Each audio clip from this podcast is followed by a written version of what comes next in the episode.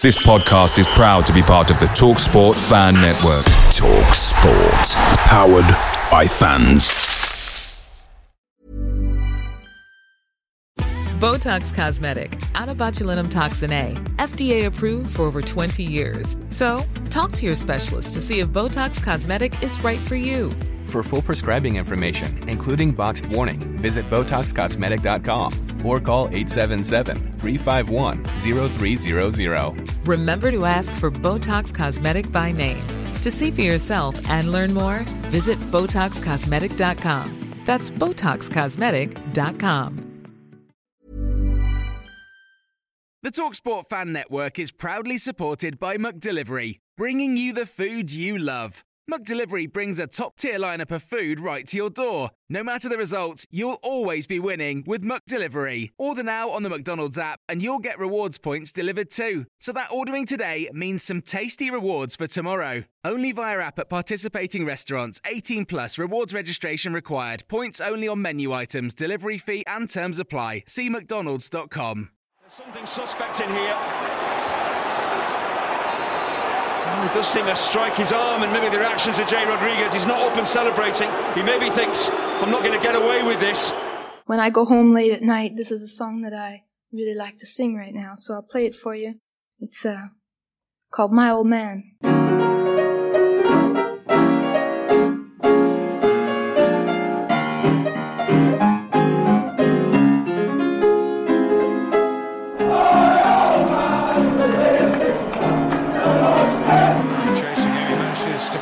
El Ghazi. Will let rip again. Oh, it's his night. On for Grealish. Oh, wonderful play here. Bolasie. Abraham lost. And it is not his night.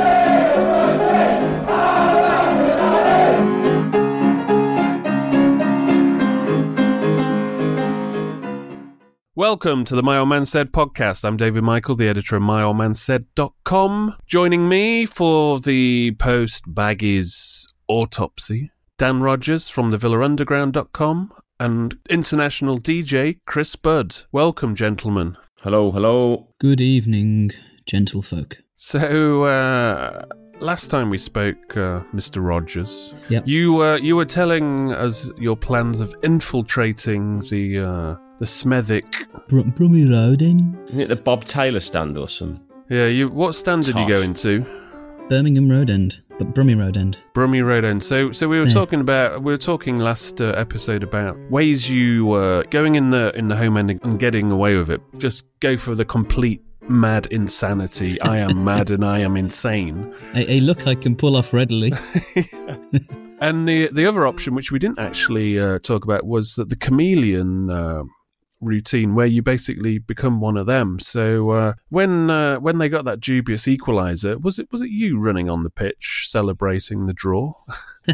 No, because the, just to fit in. Do you know what? I was? As mentioned in the last pod, I was I was feeling dreadfully unwell, and Yeah. that that was the moment. Uh, I think it was the ninety third minute where it became terminal for me, and rigor mortis set in. Because I I think if the camera, I'd like to see the fan camera of that end of the ground because I must be the only person rigidly stood in disbelief whilst the fucking world erupted around me, and for all those doubters who'd been sat around me as. I, I I had a couple of moments in the game. One was where John McGinn thumped the post What about El Ghazi when he's hit that rocket in? It was it was a bit like your moment that you mentioned in the last pod Yeah. at, at Highbury where you, you were out of your seat and I was like oh good oh I don't believe it one of those sort of Oh, oh, I don't believe it. that's an outrage! oh my god it was do you know what it was such a hard 90 minutes to watch unfold and, and when that happened at the end oh god I can't even you can So were you were you outed or did you manage to uh, slip out? Uh, No, I I think there was a couple of suspicious, couple of suspicious people, and I think at that moment the guy who, who was immediately to my left, who I'd been elbowing at, at Villa moments for ninety minutes, um, realised when I just gave the, the grimace like a Wallace and Gromit style. Ah, time to leave. And, and do you know what? Uh. There was it was it was amazing what uh, sitting amongst them. I mean, I did have to obviously ha- hide my hands because I don't have hooves for fingers and webbed feet or anything like that. wear, wear mittens. Did you need a translation book as well? and and but it's interesting to sit amongst um, sit amongst other other fans uh, of another club and what their perceptions of Villa are. They they hate Grealish. They were staggered by um, Glenn booing Whelan's him. receding hairline when he came onto the pitch, or key key things. Right. Well, uh, on the show, we'll obviously uh, talk about the uh, the Baggies game and uh, debrief from that, and uh, we'll have a look at the uh, the current form table and what kind of impact uh, Villa's form has actually made in the uh, promotion picture, whether it's automatic or the playoffs. And we also see the return of Where Were You When We Were Good.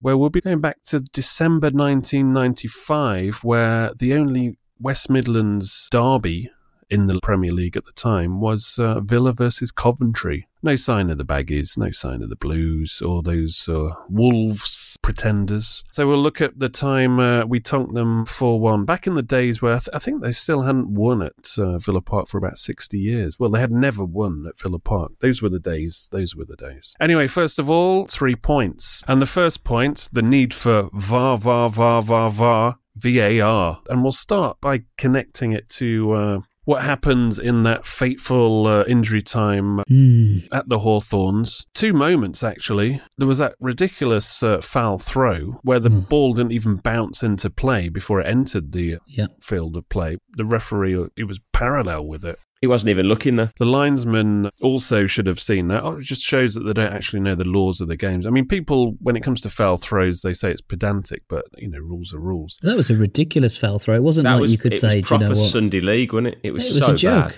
And then obviously uh, the ball's bundled in. And Nyland, because he's like Dracula when it comes to crosses, uh, obviously didn't get there. And he, and he when he attacked the ball, it was the ball was so low when he should have been up high and, and caught it. Basically, is what I'm saying. And uh, obviously uh, Jay Rodriguez, he wasn't even sheepish. He didn't even expect to score that goal, did he? No. controlled it with his hand, then put put it in, and he just laid there knowing uh, this wasn't going to be given. wasn't much of a celebration from the Baggies players initially, and no, I mean nobody in the ground really thought that was a goal. Well, I was stood five yards away, and I, I could assure you the last thing I thought was that it was going to be given. The the crazy thing about it, about the whole thing, was you had that the the, the bonkers build up where even live that looked like a foul throw. It obviously leads into um into the cross, and I have to say, Baggy Albion's crossing had been woeful all night. I don't think it was a great cross, but Nyland is so.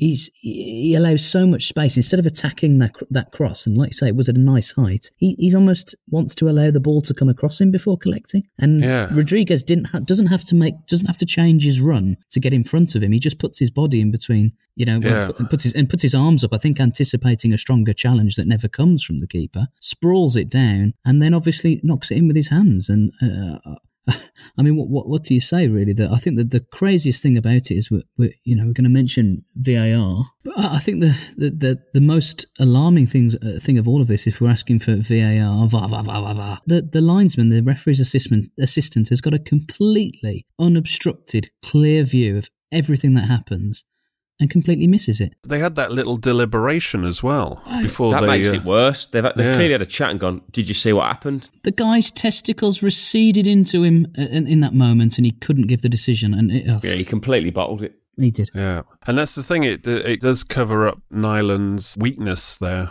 because at the very least he should have been out there, attacked the ball, and punched it away before it He should have just flattened him. The thing is, it's that is uh, the reason why you need promotion because uh, waiting whoever's in the Premier League next season uh, is the introduction of uh, VAR. So uh, if there's an incentive, the irony is obviously the lack of VAR may cost us getting promoted. But uh, we'll see what happens in the second half of the season. But uh, I'd rather have it in. I mean, I've always advocated for it, and as long as it's implemented properly in terms of communicating to the supporters what's happening and they obviously managed to uh, make the decisions quickly. And if you can watch it on tv and you know that was a handball straight off the bat there's no need for 30 seconds uh, deliberation is there Well, I think everybody would, in a moment like that, uh, in such an important moment, you'd happily have the 30 seconds to get Yeah. the right decision. You know, it works really well in rugby and they have huge stoppages, but they get the right decision and no one argues. It's the same in Yeah. cricket, it's the same in other sports. And I don't Football think it would take 30 seconds either. I think that, that, that- No, that's, exactly, that's the yeah. thing with this decision is that it was such a bad call that I think if you have the fourth official in the referee's ear, because it wasn't the referee's fault in this instance, he has to look to his assistant for guidance. Yeah. And if he's, he was unsighted, That's not his fault. But the fourth official watching that live, like every other human being with eyeballs that functioned, could see that that was a handball. Yeah. You know, for me, VAR is, is for contemptuous decisions. The was it over the line? Was it over? Wasn't it over the line? That sort of thing. Every week there'll be something where Va- you know VAR would have come in and solved it, and nobody would have argued about it. You know, there were maybe one or two, if I remember, in the World Cup, couple of moments where there were borderline decisions or where they didn't go to VAR.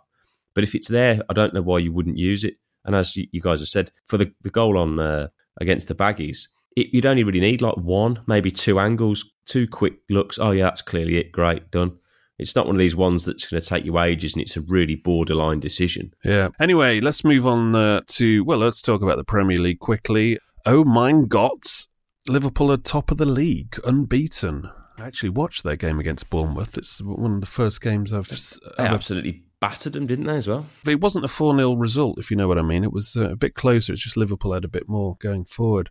Anybody who's of a certain generation would have. Uh, I mean, I, when I was born, Liverpool were champions. And the last time they won the league was when Villa were were in the title race with them uh, under Graham Taylor, 1989-90 season. And that was the last time they won it, which is incredible to think if you were around in those days because they won it, I think, 10 times in 15 seasons before that. That was the 10th time they won it in the last 15 seasons. The only teams to stop them was Everton twice, Forest, Villa, and uh, Arsenal. Uh, and that was that infamous uh, game where they needed to, Arsenal needed to win 2 0 in the last game at Anfield, and nobody won at Anfield. And somehow they, uh, uh, Michael Thomas, uh, late, late, I think it was last minute. but that was probably one of the most dramatic finishes I've seen. Liverpool since have been in Manchester United have overtaken with league titles. Is it 2018 at the moment? The current score?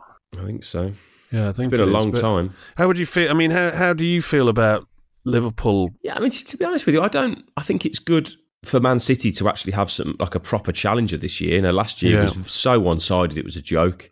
Um, and it's. I think it'll be a really interesting sort of season the longer it goes on to see how Pep, you know, sort of reacts. I think it will definitely make the games when they play each other a bit more juicy because I think last season there, there were never really any what you'd call those really big championship six pointer games because City were always, you know, they, they they started strong and were out from the word go. They're out, you know, way in front. It didn't really matter if they lost the odd game. I mean, I, I- I don't begrudge, you know, if, if Liverpool, you know, Liverpool actually play really good football and they're a very good side. I don't mind Klopp. If they were to win the title, you'd say they're, they're probably a worthy winner because man, this Man City team are ridiculous. Uh, you know, would I would I look forward to uh, the the barrage of uh, Scouse aftermath? Probably not for the next fifteen years, but Well, it's funny. It's it's like to me, uh, maybe it's because I'm a you know of a certain generation, but I still don't count Manchester City title wins as counting because they've just bought it. I think everyone, everyone looks at Man City and in terms of nobody will treat them as one of the big boys until they do it in Europe, and they're still yet to. Um, You know, they've they've spent so much bloody money. Same as PSG, really. You know, they can flatten their domestic league because they've got infinite resources. Because they're owned by a put them- country, yeah. yeah, it's, it's sovereign it's sovereign wealth, isn't it? But then you put them up against the big boys in Europe. Who was, I can't remember who it was City lost to earlier in the year. Was it Lyon or someone like that? They lost to Lyon at home in the Champions League, and they can't fill the ground. It's like these; they are not at that level of a, a superpower yet. No. They're a very rich club, and they play brilliant football, and that is undisputable. But Yeah. they are so far off being a Real Madrid, a Barcelona, a, Well, even just a just a quick me- message to Wes Edens and uh, Nassef. Uh, Villa's still fifth in the in the most uh, top tier title wins. We're above Manchester City, so uh, if you could just get your act together, just to make sure they don't close that gap and overtake us in the next decade, uh, that would got be to save a bit of face. Really, That'd be much appreciated. We want to stay in the top five. Anyway, moving on to point three. Uh, the the finally the saga, the South American saga has, uh, or the Argentinian saga, should I be more Mm. specific, has has ended with River Plate beating uh, Boca Juniors in Madrid. 3 1 after extra time. Uh, and they celebrated to the tune of It's a Long Way to Tipperary, which. Uh, It's not a traditional South American anthem, is it? not really. There is a link, uh, although it's a bit of a weird one because uh, the long way to Tipperary, the first coach of the Boca Juniors, the losers, uh, was a Tipperary man, Paddy McCarthy, born in uh, County Tip. Uh, this is back in the days, uh, if you know anything about football, and I'm sure uh, most of you know everything about football, that's why you're listening to this podcast. But there's a lot of people out there know nothing about football. Just just log on to Twitter and give yourself just five minutes on there. minutes. five minutes on Twitter will uh, will leave you with a conclusion that the majority of people know fuck all about football. Anyway, let's move on. uh, uh, but no, uh, the history of uh, it's quite fascinating. How lots of uh, Scots and Irish bought football to South American countries uh, and you know Central America as well. I remember I had a Mexican. Flatmate a few years ago and she would always tell me her father was a complete football nut. And he would tell her stories about essentially how Scot- Scottish guy a few Scottish guys bought football to Mexico. And it goes back to shipbuilding isn't it uh, back in the day I believe so. also the Welsh as well. So there are yeah yeah and what what you will often see with uh, many South American teams. And the only reason I know this is I had a gambling problem in my university days where I was obsessed with South American football because it was on in the middle of the night. Um, um, and, and basically, you, you'd often see as, as you do uh, the the colours of uh, predominantly northern English towns or uh, traditional Yeah. shipbuilding towns, so Sunderland and places like that, where uh, yeah, the, the shipbuilding went to South America and their skills went to South America. And what do you do in your spare time as as working men, as they were in those days in, in England and uh, Ireland and Scotland? You, you set up a football team, and so a lot of the lineages of, of those clubs um, trace back. And obviously, the Scots played a big, big part in the uh, building the foundations of Aston Villa as well. Absolutely. Uh, the, the lion is a, of a very Scottish uh, design. Well, and that theme of industry often runs back, and you know we don't need this to become a, a history lesson, but I think that you can see uh, that there are trends of of, uh, of those roots of the industrial revolution and the big cities and, and the working uh, the working masses as it was then, and how that drift of people formed some of the powerhouses that still exist today. All of it fascinating. Oh yeah, bore you to death. This week, uh, just gone, was a we had a second part meeting at Villa Fan Consultation Group. You may remember a couple of podcasts ago we discussed Christian Purslow, the new Villa CEO's uh, first uh, meeting with the uh, Fan Consultation Group. He came up with the idea that we would meet. Uh, you know the senior operations staff to uh, talk about uh, the minutiae of uh, Villa issues. Uh, so we met up again with about five people, I think, from Villa. Discussed uh, the rest of the stuff. Uh, the first thing I, I kept pushing, I wanted an answer on what happened to these two European clubs that were meant to be our feeder clubs, or that we were going to share uh, intel with. That Keith Wyness had promised would be more than likely signed up uh, in the summer just gone. And they just basically turned their nose up and says it just doesn't work. So that's been kiboshed. So no european scandinavian feeder clubs for the villa. We had a big meaty discussion on the whole catering queues and speeding up the half time thing. They reckon there's no silver bullet for it. Which is absolute rubbish. yeah because it's just the staff are so bloody casual is my uh, observations but uh, we're not going to we're not going to don't don't go into a rant about this I can oh I'll rant separately on it. and then uh, they're working on a Wi-Fi solution. They've had a couple of the companies. Uh, I think they have some kind of 4G network now, which is Vodafone. But they're trying to. They've met with EE and I think O2, although O2. Good luck with that. Uh, good luck with that one. Yeah, I was down last week. So we'll see what happens with that FA Cup game. It's going to be a cheapo one. Uh, Ten pound ad- adult tickets for Swansea, uh, seven seniors, uh, five pound for juniors. They had an offer to screen it live on TV, the the Villa Swansea game, which would have meant uh, a switch to Sunday, but they resisted it because they wanted that three p.m. Which is uh, was a good move uh, in my book, Mm, anyway. mm. Anyway, uh, check out this week. Uh, the notes will be out.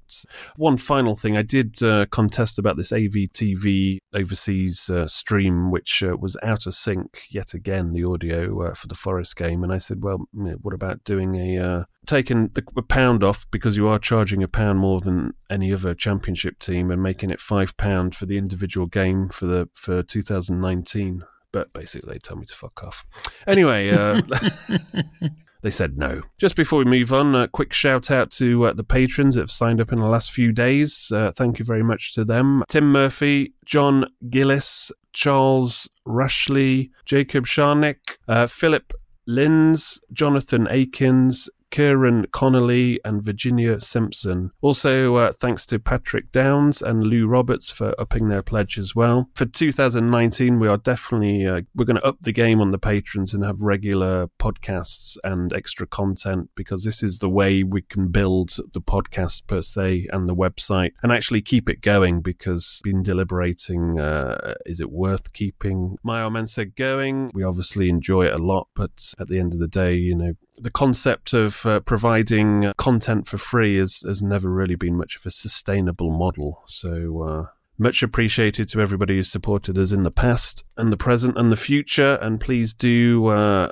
become a patron by going to myoldmansaid.com and uh, clicking on the patron link. And one immediate thing we're looking forward to is upgrading the equipment of the podcast so we can actually uh, have a cleaner track so we can edit it much quicker and get the show out quicker, but also do have time to do an extra show. That we could probably do about 10 extra shows in the uh, the time it takes to do one at the moment. Hopefully, by the time you uh, listen to this podcast, we'll finally have the uh, My Old Man Said podcast t shirt out, which is uh, the album cover. I used to have uh, an edition of this uh, about three years ago which sold well actually. So uh, this one's updated and a better one. It's it's the kind of design that will last forever. There's no managers' names on it or anything like that. I mean, uh, what I find with Christmas jumpers is you need one every year. So you should go to villaunderground.com slash Christmas. Exactly.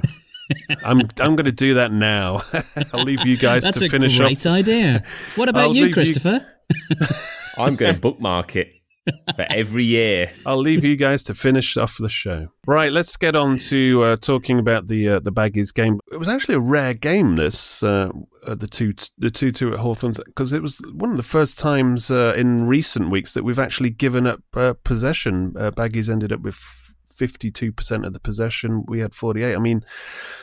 From the game I watched, it seemed that we were bossing it most of the time, so that possession may just be them passing it around the back or you know whatever kind of tenuous but it was a pretty even game i think overall mm. uh, although i think we just had slightly more chances and probably the better chances throughout the game I think it went as a lot of the pundits would, would have expected it to. You know, it's two teams who are pretty good going forward. Well, from there, from the stats, it's the two high scoring teams, but defensively two teams that are there for the taking, and it kind of was, was proven in the end. Yeah, I think I think with Hind, I think at the start of the game, if you told me it's going to be two all, then you know you think yeah that's probably to ex- be expected. But let's say midway second half, I thought we had control of the game. We were obviously two one up, I and uh, the insect missed a couple of. Uh, I agree. Well, he squandered a couple of chances. Sorry, the insect I'm referring to, uh, Tammy Abraham. I, uh, I think we mentioned the alternate commentary of the Blues game highlights, where, where the guy re- who's doing the commentary refers to him as uh, an insect, i.e., uh, like a praying mantis, and he does look like he has the He same kind of limb,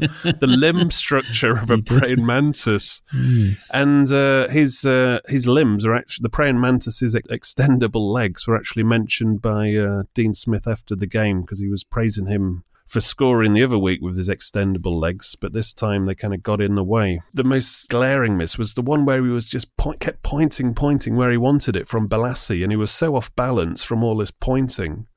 And I mean, come on, Bolasie's a uh, decent level player. He'll know how to cross it to you, and he's been one of the best deliverer of the balls uh, so far this season for Villa. It was a simple ball to play in as well, and because he was, he was so uh, kind of worked up, pointing, pointing, pointing, wanting the ball, that when the ball finally came, he, he, all his limbs are all over the place. But I think if that went in, it's game over. It was interesting watching Albion up close actually because I thought that we we were two quite different teams. I think that there was two sides that, that really did play as teams, but I thought that Yeah. Villa, in terms of individuals, had had more quality across across the pitch. And I, I my my reading of it was uh, very similar around the thing like the Abraham miss, but I think there were key moments in it. You know, if McGinn's fierce strike hits the back of the net uh, in the first half, if Abraham doesn't scuff his shot in the second, and also you know the the two when Grealish Grealish and was it Abraham as well? He got cleaned out for the penalty appeal in the second half. I think Yeah. if those decisions go the other way, I think that would have been a much more straightforward looking looking game.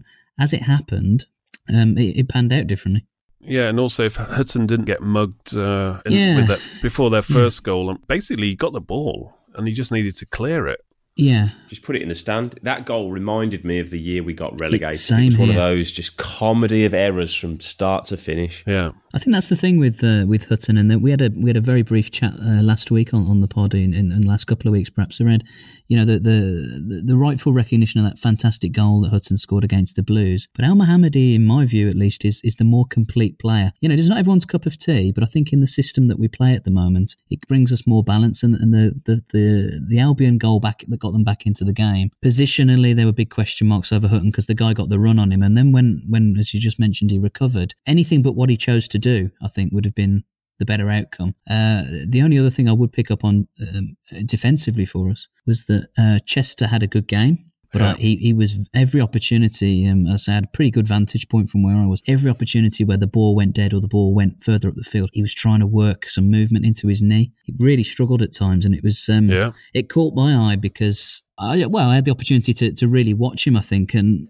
it, it just worried me, especially as the second half wore on, that he was his movement was was he was really struggling. Well, uh, some good news for you because Elmo uh, more than likely will be playing right back in the next game because uh, Neil Taylor will be out for a few weeks with his Yeah. uh, ha- hammy. So we're reverting back to the uh, the the, uh, the Hutton left back, uh, Elmo right back setup uh, that obviously played the majority of last season. I don't, I don't, I really don't mind that, you know, because I think actually Elmohamady's has been one of our most consistent performers Mm. this year. You know, in a season when so many of our players have been inconsistent, he's actually had one of his, you know, better spells in a Villa shirt. What about the loss of the balance of having a left footer on the uh, in the left back position? Yeah, I, th- I think the the thing that helps us now is you look at the guys we've got in wide positions. You know, El Ghazi and Bolasie, and even you know, obviously we've got Adomah. We've actually got genuine winger options, so you don't necessarily have to worry about your fullbacks bombing on as much. You know, they they can kind of um, let the wingers do the work and pin the opposition back a little bit, which certainly someone like Bolasie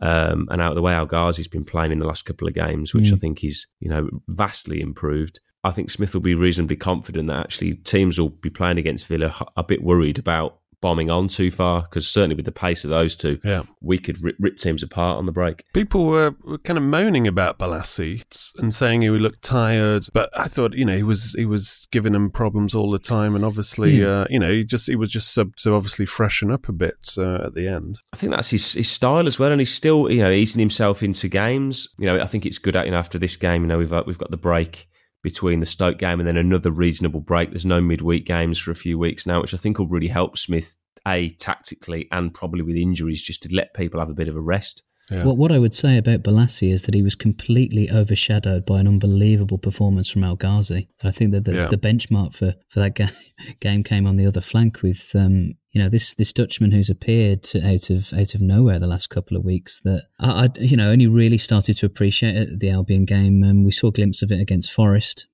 Um, how how technically fantastic he is. I, I thought some of some of his movement off the ball. He's got this um, quite a not not unique necessarily, but quite a distinctive upright running style as well. That uh, a couple of people Yeah. have dangerously referred to as being Ronaldo esque. But it does have that. It's a noticeable thing. He's got that metrosexual look as well. Well, well, you term it you term it as you as you like. Um, I, I, I think from my point of view is that the, what what we saw is the, that fantastic layoff from Grealish for, for his second goal. We got cleaned out, by the way, uh, and a real um, that fantastic body shaping. There's a great still on, on one of the newspapers used of uh, of the ball just having been released from for his strike, and it's it's such an arrowed pure hit. Well, Um, it- he just cut through it. It's like a kind of a golf shot or Yeah. something.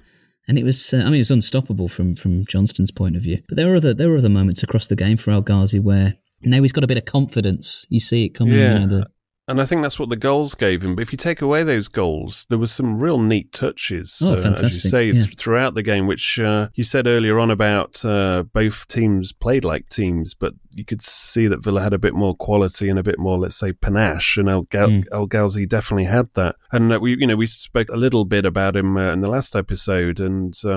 As I said, he was good. The first game against Reading, you thought, oh, technically, he's really good, really sound, very comfortable. But then he just seemed to kind of drop out the picture because I don't think he was really. He, he went kind of missing in, let's say, the tougher games where we needed a midfield, you know, to really chase Yeah. around and Yeah. uh, be present and dictate. And I think that's what they've probably been focusing on is just, you know, giving them a kick up the backside and saying, look, this is this is the English game, mate. But he's but he's strong physically and he's stronger, physically he? Strong. And uh, if he's confident and he starts to believe it, then uh, he's going to be very dangerous. I think there's one final thing I, I'll say on El Ghazi is that uh, you know we have all the you get all the banter and, and sitting where I was sat, you, you heard a, a lot of anti-Villa things, but there was two or three times across the game where you can hear the, the collective murmur of football fans appreciating something that was very very good. One was the goal, and you can hear I, you know, I heard a number of Albion fans. You know, we were all sat down the line of the goal where we were as well, and you, you can't help but say, "Well, that's a great strike." But there was two or three Yeah. tricks that he pulled where he completely skinned the fullback, Yeah.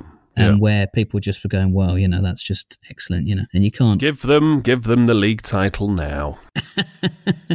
well, you know, Get them out of this bloody division. Why delay the inevitable? They've got this Dutch master, a throwback to the 70s. It's going to be total football for the next six months. Botox Cosmetic, out of botulinum toxin A, FDA approved for over 20 years. So, talk to your specialist to see if Botox Cosmetic is right for you. For full prescribing information, including boxed warning, visit BotoxCosmetic.com or call 877-351-0300. Remember to ask for Botox Cosmetic by name. To see for yourself and learn more, visit BotoxCosmetic.com. That's BotoxCosmetic.com. Picture the scene. All of your mates around, you've got your McNugget share boxes ready to go. Partner this with your team playing champagne football. Perfect. Order McDelivery now on the McDonald's app. There's nothing quite like a McDelivery. At participating restaurants, 18 plus serving times, delivery fee, and terms apply. See McDonald's.com. Speaking of total football and the high press, which where uh, obviously Dean the Dean Smith school comes from, you should go on YouTube, Google uh, Holland high press 1974. I think they used it a lot in the 74 World Cup. It's hilarious. You'll see the high press like you've never seen it before. It, it, it resembles more like, you remember like kids when they're five years old and you see them in the playground and everybody's chasing the football and nobody holds position. Everybody just chases the ball. it's a rush. Well, this is like you know, you, when I you know you grow up, you hear about this team from this you know the Dutch team in the seventies, this total football, and then you see this clip which I hadn't seen. I only saw it this week, and it's the first time I'd seen this seventy four team apart from goal highlights. Hmm. And the ball breaks free, like for example, a German player gets it, and then suddenly there's six Dutch players running at him, and it's like fuck. It's just kick it anywhere. It literally is hilarious. And there's one bit where the, there's a, I think, ball drops down from a 50 50, and there's like one opposition player going for it, and then suddenly eight Dutch players running for that ball. So even if that opposition player gets there first, he's totally surrounded and he can't release the ball. And all, all you got to do is obviously dink it over them upfield, and you know they're through with a kind of a five against one scenario. But uh, it's fascinating to see the press in its purest form, which is uh, basically they should re- renamed it Bum Rush because that's what it is essentially. They wouldn't have lasted five minutes against McGinney Esther, though. He'd have flattened the lot of them. but it is like a swarm. It's it's quite fascinating to uh, to watch. Well, we've we've kind of discussed the actual goal that uh, obviously sealed the deal. Fifty percent goalkeepers, well, hundred percent goalkeepers problem, but obviously uh, the history books will say it was a handball and the referee fucked up. But uh, The, the thing was as well, the, the, the two points I took from that the game would have been the two goals were actually very avoidable defensively. If you take Nyland and the, the refereeing decisions aside from it, they're both appalling defending. I mean, the mm. Codgers doesn't track back his man. The fact that the cross even comes in for the goal is appalling. The first goal is a shambles from start to finish. Fifth worst, Again. fifth worst defense in the division, and that that's something that's got to be awful. Rectified. Yeah. Yeah, I mean, to be honest, uh, I'm, I'm not somebody who. Uh, I mean, a few seasons ago, ten minutes to go, and Villa are one 0 up. You know, it's uh, or they're drawing. You know, there's going to be a goal from the opposition. Uh, it's that that wasn't like being a nervous disposition. That was just it's Fact. just co- common knowledge fact. Yeah. Recently, I don't have that feeling. This game, when we missed chance after chance to go three one, It was you coming, knew wasn't it was it? coming, and it was it literally was one of those games where you knew it was coming because they, you know, Yeah, they they were kind like of that bit- this season. they have like a physicality about them, uh, the Albion, and uh, you just knew it would eventually uh, crack because under pressure, once Nyland's under pressure, it's not a place you wanted to see him. Yeah, but the, the, the big positive I take from this and the runner games is that we've, you know, in the space of a few weeks, we've gone to Derby, Middlesbrough, and West Brom, who've all been in form, and we've taken seven points out Yeah. of hmm. a possible nine. Which, Yeah. whichever way you look at it, I know everyone's annoyed to not beat the Baggies. That's championship form, What do you mean championship form? That's what we're in. winning the championship form. Well, we'll get we'll get on to that in a second. Uh, just to pick up the loose ends of this game, Grealish went off uh, injured. Uh, I think he tweeted that he hopes it's not too bad. Uh, Smith seems to uh, imply that it's a sore shin that he's had for uh, several weeks now, and he's just been uh, getting through it. Well, hopefully it's not a, an issue because I think Well, he's been getting kicked all over the field, hasn't he, all season? So Yeah. I'm not surprised. I think we can survive the Taylor thing. Obviously, uh, you know, with Hutton there, and obviously Hutton's got through his ban and all that kind of stuff. Uh, it's it's more if we had a. I thought Axel uh, Tuanzebe showed himself to be good on the ball again. Mm, uh, there was very com- very cool. He's growing, isn't he? Yeah. Every week he's growing in, into his role. You can start to see the kind of the player that we, we saw. There was a few few last year. moments where it was almost like uh, Beckenbauer at the back, getting out of tight corners and uh, and not panicking at all. No, he's very cool. He doesn't panic. And there's, like you say, there was a couple of times where I think if it had been a couple of seasons ago, that you would have expected the inevitable dispossession and, and yeah. on goal. And in fact, there was a couple of times in the Albion game where you thought, where the bloody hell is he going to get out of this? And he, and he found a pass or just mullered his way through with sheer strength. He's a good, really good player, actually. After the game, uh, there was a bit of an uh, issue at the train station Yeah. getting out. I think fans were held back, despite the police saying that the the next train was like six minutes away, and then uh, you know they were still there for like you know twenty minutes or so. Uh, one fan said, and then uh,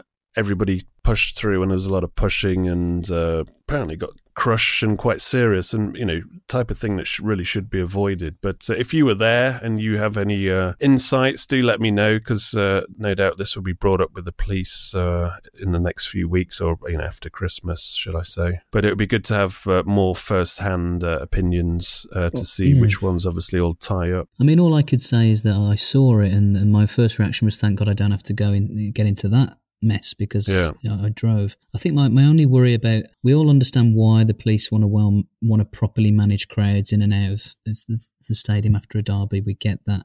For me, I'm always concerned when you start kettling people through narrow angles and um, when you can't get through at the other end. For me, that's just it's asking for trouble, and I think, like you said, I think there, there's something to be learned there. Yeah. Uh, right. Before we close with the where were you when we were good, uh, just a quick look at the uh, the form table Mm. because the last six games are obviously unbeaten, and you'd you'd take that all you know every day of the week Mm. at the start, and obviously uh, we've pretty much in every game played uh, not only top half teams, but the majority have been uh, top six teams. The interesting thing is, you look at you keep looking at the table, and be- when you hear like we're six games unbeaten, we've beaten a lot of these top teams. You're looking for like a physical shift in the league table, but when you look at the league table, there actually hasn't really been one.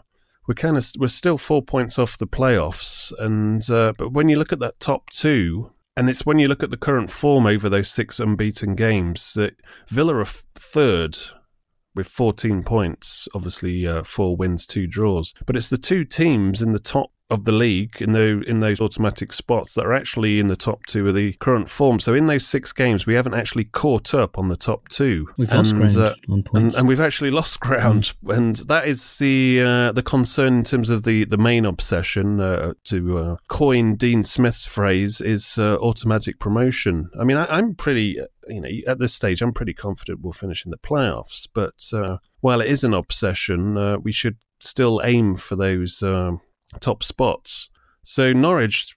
we you know, we're, we're like four wins away from going above them, which is still quite a lot to haul it's a lot back. to make up because the, the reality is that you've got to win those four games and they've got to lose four games and, and that, that Yeah. would be a, not I won't say an unprecedented collapse in form but uh, I suppose on, on current um, performances it would be a serious turnaround and I think that what, what we've I got mean, to Norwich should be flying for weeks, haven't they? as we've well? got to hope for a collapse of one of these teams Leeds they've got it in them We've still got to play them twice, so Yes. uh, we can claw back on them obviously a bit quicker. Leeds are, are specialists at collapsing, but we'll find out. I mean, one thing I'd say, you, you look at the second half of the season and from now to Christmas, Villa have still got to play all of the seven sides above them at home. Wow.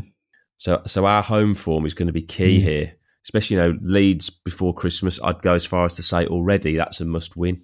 Just to get some ground Yeah. back. You know, the, the- you know, I think we've got Norwich right towards the end of the season. That could be an absolutely enormous game. I think Dean Smith though uh, suggested that we have, and and I feel the same. We have got a we've got it in us the way we've been playing. As long as we don't mess up on injuries, to go on a long run and to start beating teams. Because what happens after Christmas, once we negotiate this period, is we suddenly have a run of games which we started off the league. When you looked at the start of this season, you thought that's a nice little entree into the uh, the season. We've we've got the easy fixtures first, and we'll obviously finish the season with the tougher fixtures, but we'll play most of them at home. So if we get we carry on that momentum, keep winning uh, and picking up points throughout the rest of the Christmas period, and then really get our teeth into the early part of uh, the year and, and you know win the majority of those games, then I think that's how we kind of haul back. And then the final part of the season would just be us, you know, having to beat those teams in and around the race to uh, obviously maximise our position. Yeah, I mean, you look at. I mean, I'm looking at them now, and you, you think January, the, you know, the turn of the year. If we can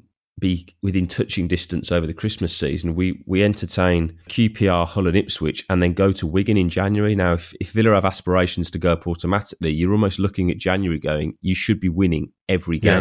You know, th- we are, we're we're still yet to win one of these double headers with two home games in a Mm. week this season. That's kind of let us down. That's one thing. Actually, last year we were actually very good at we had a couple of times through the season under Bruce where we'd have a seven day period with three games and we'd get those three wins. And that tends to be the moments where you get that real upward trajectory in the table. We've kind of tended to win one, draw one, win one, draw one. But as you said, I, I do think we've got the, the players and the form to actually go on a very long, sustainable Yeah. And I- One thing I would say, unlike last season, with the way we're playing and the style we hmm. have, I don't necessarily think when we lose a game, we're going to implode like we did last year. I think we'd turn it round. And as long as you get back on the horse and win the next week, you get back on track. Last season, which seemed it to be whenever we'd had a bad result, it'd knock us for six for two or three weeks. Do you know what? Uh, do you know I'd just chip, chip in with that? Looking at the form table, is that, that there are there are some massive positives to be had here. That you know we're talking about going to some teams who are further down the table and a very important month ahead. We've gone to Middlesbrough, beaten them three 0 We've gone to Derby and we've beaten them three 0 Two teams who I think are probably in their minds were probably vying for that final automatic spot and being in and around the playoffs. There are other teams hunting that hunting the playoff spots, but I think that we're the team who you look at the fact that we've uh, you know Forest was a, was a late equaliser. That was a game we should have won really. The Albion was a scabby, fortuitous equaliser from their point of view. And I think that the narrative, it, it changes our feeling and our mood, but we should be optimistic that this is a very different Aston Villa team, a very different feeling around the club. And, and you know, you only have to look at some of the post match interviews with players like Bolasie, with Hourihane, with El Ghazi. They're, they're not turning up to draw or maybe scab a win. You know, they're very, um, very positive in their outlook. The attitude is to Yeah. win and to win Absolutely. well. Yeah. This isn't a case of we want we want to grind out a one 0 like pre, uh, you know, under the, the previous regime. This is a case, you know, we're going to go to Derby and we are going to play them off the Mm. park. We're going to go to Middlesbrough. We'll play them off the park, and we'll go to West Brom and we'll give them a bloody good Mm. game. I don't think I don't think there'll be any team in that division will be relishing the prospect of coming to Villa Park with the way we play. And uh, the statistic that actually backs all that up is uh, when you look at the goals uh, in the last six games in the form table, and we've actually scored over twice the amount of Leeds have, even though Leeds have got that extra point than we have. Uh, we've scored 19. We've scored the most uh, out of any team in the last six games. We've got 19, but Norwich, interestingly enough, also have 18. Mm. So they're sharpshooters and they're a little bit tighter at the back. They've only conceded nine Leeds, have conceded six. But it is the defence, and if we can sort that out, I think a, a snazzy transfer or two, well, two transfers, uh, well, two or three probably. A keeper, definitely, and then obviously uh, a centre back and a left back. But I think there's the scope there to improve both of those positions in terms of uh, centre back and left back. I think if if we tighten up at the back, I I don't see the way we play Villa not scoring. No. I don't I don't I haven't I am yet to see a team who are going to be so solid at the back. And the only team who did look like that were Middlesbrough, and they got torn to pieces. Yeah, well, they, they were the best defence. I think we discussed this on the last show. by quite some way, weren't so they? Yeah. there's no there's no there's no team in this league that uh, we can't blow through. I think that we need to get our heads around how, how the defensive setup's going to work and whether we're going to stick with the four we got or, or roll someone in. I think that if we're going to have a mature, grown up, honest conversation for anyone who's watched football for any length of time, I think if we, we've got to address the goalkeeper. You know, uh, we said it last week. We said it. We, we've we've been fair, I think. And We said it the week before. We said it a week before that as well. We we have, and, and it's not. I think it's a cumulative thing now that, that the guy the guy's pulled off a couple of decent saves, but he's he's he makes me nervous. Uh, he he makes the team nervous, and I think that if you're if you're one of those top six teams we're talking about on current form or in the league, you just say right, how do we hurt Aston Villa? I would be circling Nyland uh, all day long. And just one final thing on that point. This team, as we've just said, are capable of going on a long and not only unbeaten run, but winning run. And we would have been on a six game winning run if it wasn't for Nyland, because we would have beaten Forest and we would have beaten the Baggies because of our goalkeeper let us down in both of those games. And as I said uh, previously, uh, many weeks ago, there's only one thing that worries me about this team uh, getting promoted, and that's the goalkeeper. He could compromise it all. He could definitely, and maybe he has, already has compromised automatic promotion. And this needs to be addressed. There's, there's none of this. Oh, give him a few more games to get confidence. This- It's not about confidence. He's an international keeper, and he's he's just not up for this league. Absolutely. It's not personal. It's a reflection of his performances. It's not his fault he's being picked, but he is not of the standard that we need to get out of this division.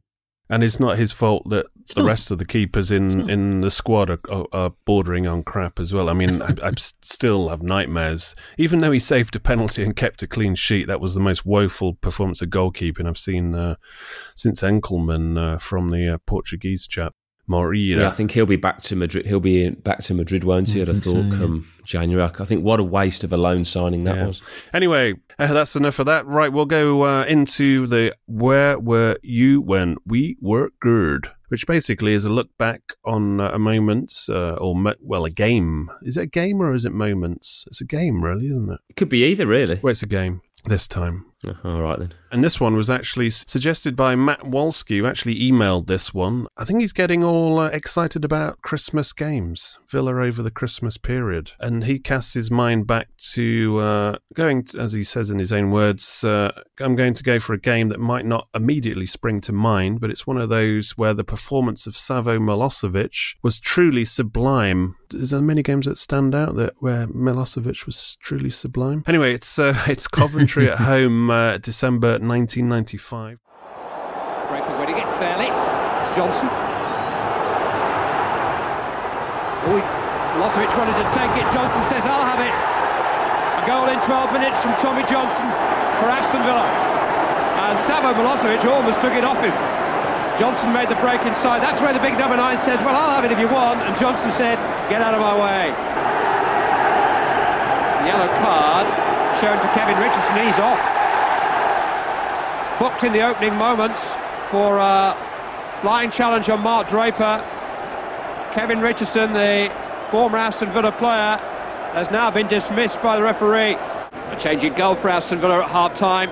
Nigel Spink making his first appearance of the season because Mark Bosnich has picked up a hamstring injury. Draper picking up the threads again, finding Charles more convincingly this time.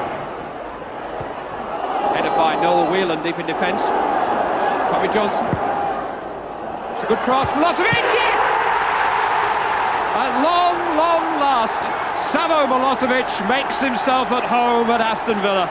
Let's get it right. It's far from his first goal for the club, but it is his first goal for the club here in front of the home fans.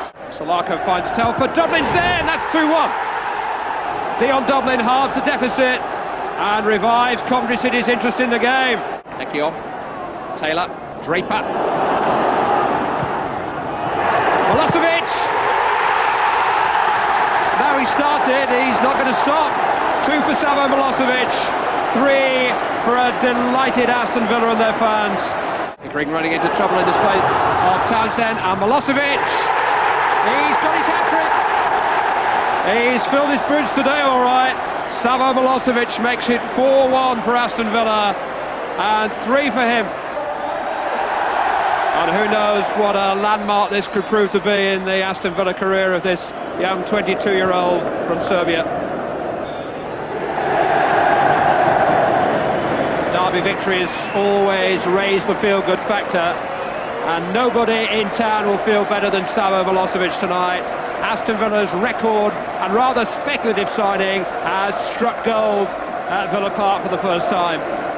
Brian Little was the manager. The subtext to this game was uh, Milosevic was scoring, but he still never scored at Villa Park. Ron Atkinson was returning to Villa Park after he was sacked. Uh, obviously, the previous year he had won the League Cup with Aston Villa, and suddenly he found himself managing Coventry. And back in the day, the great thing about Villa Coventry at Villa Park was Villa had never lost against Coventry at Villa Park. And it was that run that you just wanted to keep on going until your dying day. But unfortunately, who fucked that one up? Was it John Gregory? I can't remember. I think it was, wasn't it? In the was it the cup game? Yeah, if I remember rightly. I think it was the Moldovan Cup game. And then we then we got battered by them one of the yeah, years, didn't we? That well? was the start of the downward spiral. I think that was like somebody had taken the foundations from underneath us, and uh, it was downhill from there. Until that amusing afternoon when we relegated them. Yeah. God bless Paul Merson's right Mm. foot. That was probably the start of their downfall, uh, which they've never recovered from. No, I think we were, we were around the top four then, weren't we? December '95. Obviously, with that, I think at that point we were we'd already started the season really well. We were consistent. We were really good at the back. Yorke and Milosevic were obviously starting to click Mm, at that yeah. point. Obviously, Yorke had already started the season really well. Coventry weren't great. And obviously, we, we came up against you know, a future Villa player in Dion Dublin who actually scored that day. Kevin Richardson, our former captain, was obviously playing for for Coventry that day. And if I remember rightly, at that time, I think we were. Um, it was just before we, you know, we were kind of in the middle of our Coca Cola Mm. Cup run. You know, en route to Wembley Glory. that which was when year after. Milosevic shined. Yeah. Yeah. But had Milosevic got his nickname at that point, Milosevic? I believe he had by then. Yeah, I think he had. I think it, I think it had been well earned by that point. He came to the club and, and I think he's on public record as saying his target was 25 goals for the season because that's what he Mm. was kind of averaging uh, Yeah, yeah. back uh, in Yugoslavia. If it was Yugoslavia, then I think it was, wasn't it? I think it was, Yeah. wasn't he? From Partizan Yeah. Belgrade, where he was the was the record signing, wasn't he at the time? They would always joke that he had no right foot, so we'd spent uh, was it three million, which you know was a, let's say it's what's three million, 3.5 million then. It's probably what 10, 12 is nowadays. Would you say? Probably more, to be honest, for a, for a Yeah. European striker. And he was so left-footed. I think I'd never seen anybody more one-footed at that stage. No, you never watched me play then, David. I was incredibly. it's like a wand, though. Because my dad would always say uh, he couldn't believe that professional footballers went two-footed because he always made out that he was two-footed, and he always saw it as like a, a dis- disgrace. But he's right because you, you look at more and more footballers nowadays, and you, you can't believe how can you call yourself professional? Like if you got a lazy eye, you patch it, you patch up the good one so the other one gets better. You'd do everything as a child to be both-footed, but all these all these kids slip through now with one foot. But Milosevic was so left foot. But the irony was in this game, to get back to the game, to break his Villa Park duck, uh, I think his first two goals were scored with his head. Yeah, that's correct. Yep, a sublime finish for the third. And he, and he actually he should have had a fourth. There was Yeah. there was a real Misalotovic moment before he made his hat trick, where he has a tap in from the penalty spot and drag somehow manages to drag it wide, which is what everybody for the previous three months had been watching. But also, uh, Dwight Yorke had a goal chalked off for offside, and in the Mhm. build up to that, because I think it was Milosevic who uh, played him through, Milosevic had his shirt tugged in the penalty area, and that would have been a penalty uh, if the referee had actually seen it. So uh, there could have been more than four for sure. And I mean, the best goal in my book was Tom, and then probably man of the match. I mean, the goals obviously uh, are always make it the easy choice to make Milosevic, sorry, Mis- Milosevic, Milosevic man of the match. But Tommy Johnson was a real live wire throughout the whole of that game, and his his opening goal was uh, fantastic, where he just picked it up, bit of a kind of Bjarnason against Wolves type distance, and he went on this kind of se- solo mazy kind of run and finished with a plum to make it one 0 and then uh, a few minutes later he got Kevin Richardson, former Villa captain, who obviously a big Ron had uh, taken from Villa to Coventry, uh, got him sent off for two uh, yellers, so we went in at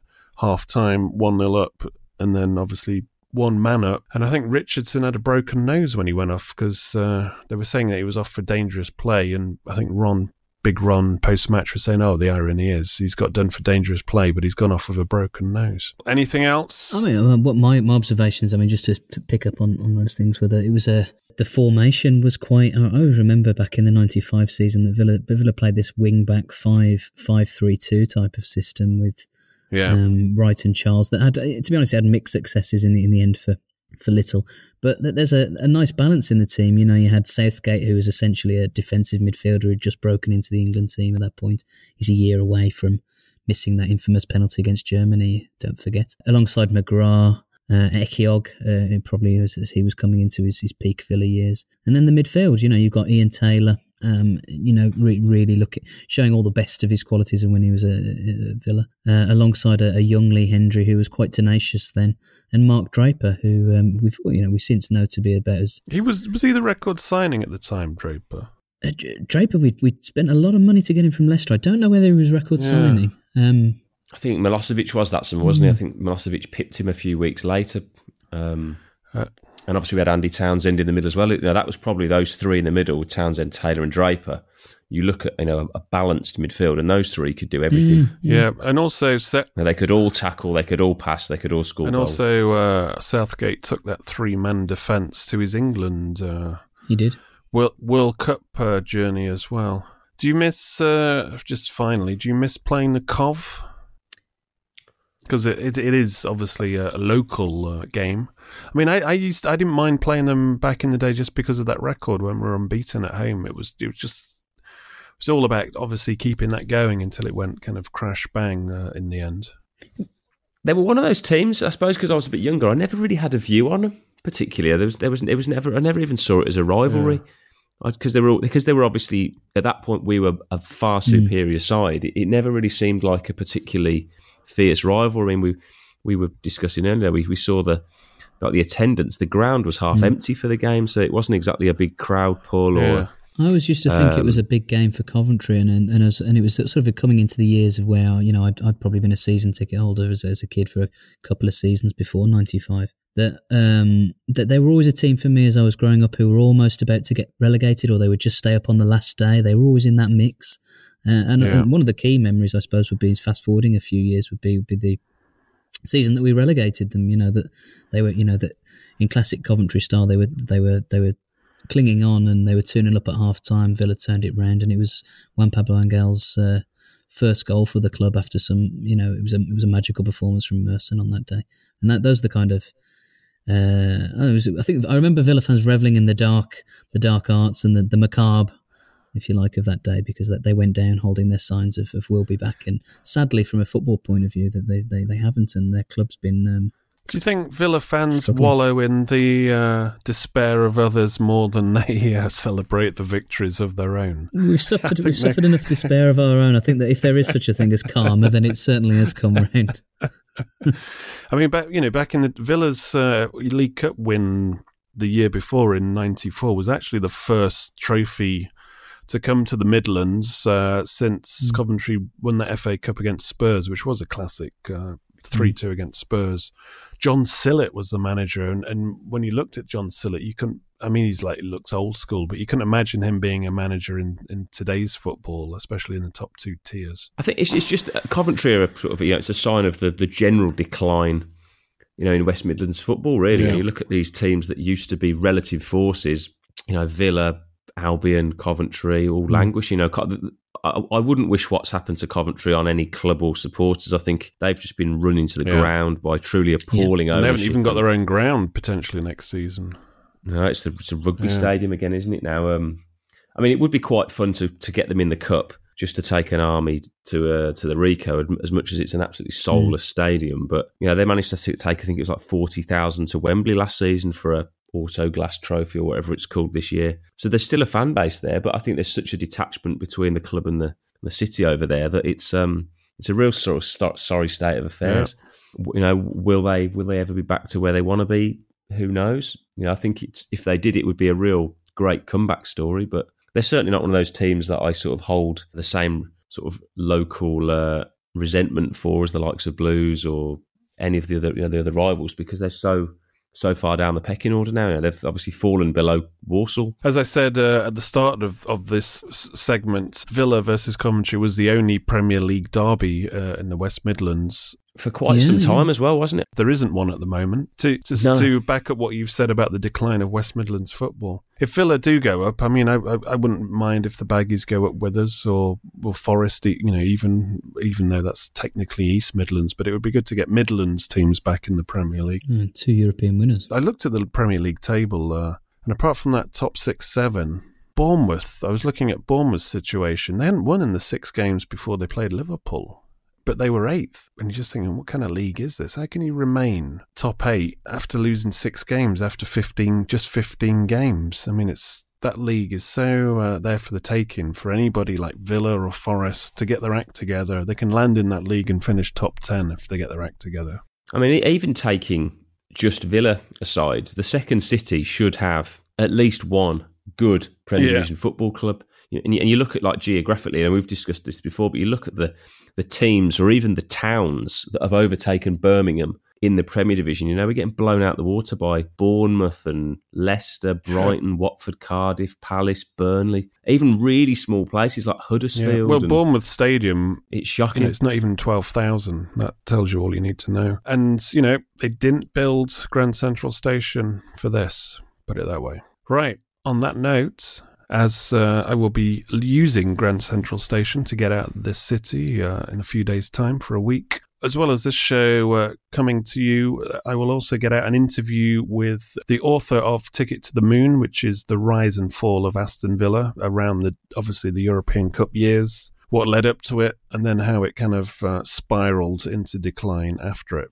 Heartily recommended because it's the author Richard Sydenham had access to uh, I think he had a couple of days where he could just look through all the uh, like the storage room of the which held all the board notes and all the records. So he got to source that and had access to all the transfer fees and the minutes to the meetings. So it's all there in black and white. It's definitely worth a read. I've interviewed him and I will be rolling that out as a podcast uh, very shortly after you listen to this. So until then, it's goodbye from me and it's goodbye from them. Goodbye. See you later. My old man said. Our obsession is, is to get into the top two this season or the top six if we can't make the top two. Away days are great, but there's nothing quite like playing at home. The same goes for McDonald's. Maximise your home ground advantage with McDelivery. Order now on the McDonald's app. At participating restaurants, 18 plus serving times, delivery fee, and terms apply. See McDonald's.com. This podcast is proud to be part of the TalkSport Fan Network. TalkSport. Powered by fans.